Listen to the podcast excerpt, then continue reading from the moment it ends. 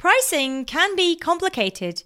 How do you set your prices that will allow you to earn a profit and also attract ideal clients? I'll show you how it's done in this episode. I am Annette Ferguson. I am a Chartered Accountant and Certified Profit First Professional, and I run Annette and Co, a U K-based accounting firm. There are two key things to consider when pricing your services: profit and value. So let's consider each of these in turn. First of all, profit. Of course, each of the services that you offer in your business needs to be profitable.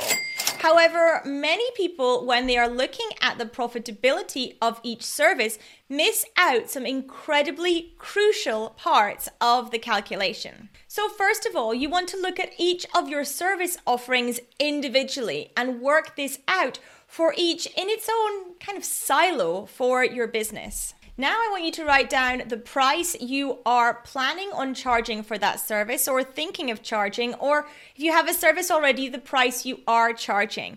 The easiest way to do this is in something like Excel or Google Sheets, so you can make use of the formulas and calculations. However, you can just do this on pen and paper as well. And if you're V A T registered, I want you to do this exercise excluding V A T. Do not include the V A T in the calculations for the income or for the expenses. So exclude V A T completely from these calculations. And next, list the costs to service one client. Make sure you include any Stripe or PayPal transaction fees in relation to that one client. Typically, that is a percentage of revenue that the payment processors will charge you. Make sure you include any direct time that you are using to service that client. Put in what your hourly rate or your hourly equivalent rate is based on how many hours you work in a week and what your monthly and weekly take home might be, and work out what your equivalent hourly rate is, and therefore what your time is worth that you are spending on that client as well. Add that into the costs. If you have any team members servicing these clients, then make sure you add in what their time is. Make sure that you add in any time that your V A, for example, might spend on onboarding them or ongoing check-in calls or servicing that client. And also any software costs that are applicable. Perhaps you pay a license fee for each new client you bring on board to give them access to a piece of software or anything like that. Make sure you add in those types of costs as well. All the direct costs that are associated with servicing that client. Now you might be asking, do I do this per month or per year? Well, that depends on how you offer your service. So you might want to look at doing it for a month. If you service clients on a monthly basis, it might be that you get clients to sign up for a three months worth of services, and then that's how your contract works, in which case look at it over that time period. Whatever makes sense for your business. You could also look at it if you have clients who are just on rolling monthly, what is the average length of time that they are with you? And you might want to look at it in that way as well. So this is the point where most people stop.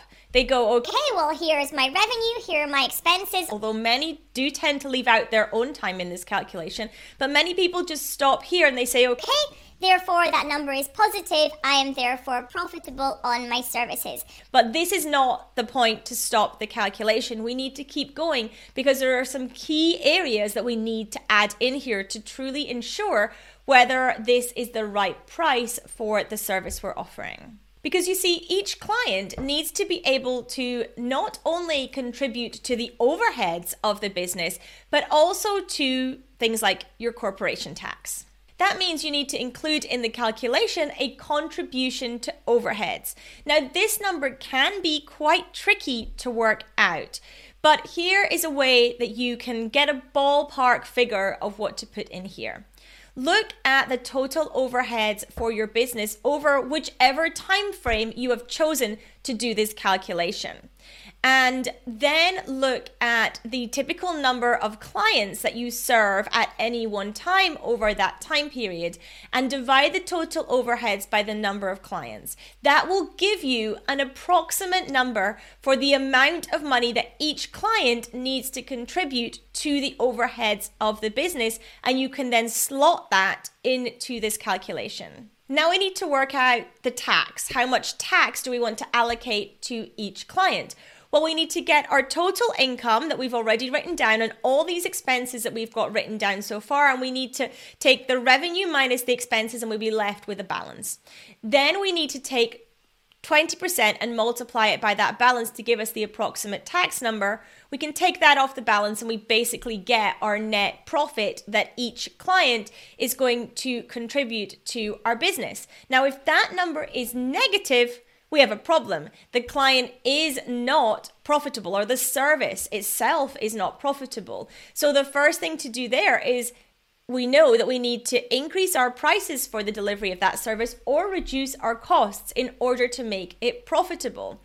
But if that number is positive, then it's not actually time to stop looking at it, because we need to consider the second element that we spoke about, and that is value. Now, if you're getting value from this video, if it is resonating with you, I would love if you make sure you hit that like button. So value, the price that we've come up with in that first section, it might not work for your business, because if the value isn't there in that pricing, you might get some clients coming in, but the problem will be that they're not going to say very good things about your business, and they're certainly not going to refer other people to you if they don't believe the price they paid was great value for the service that they received.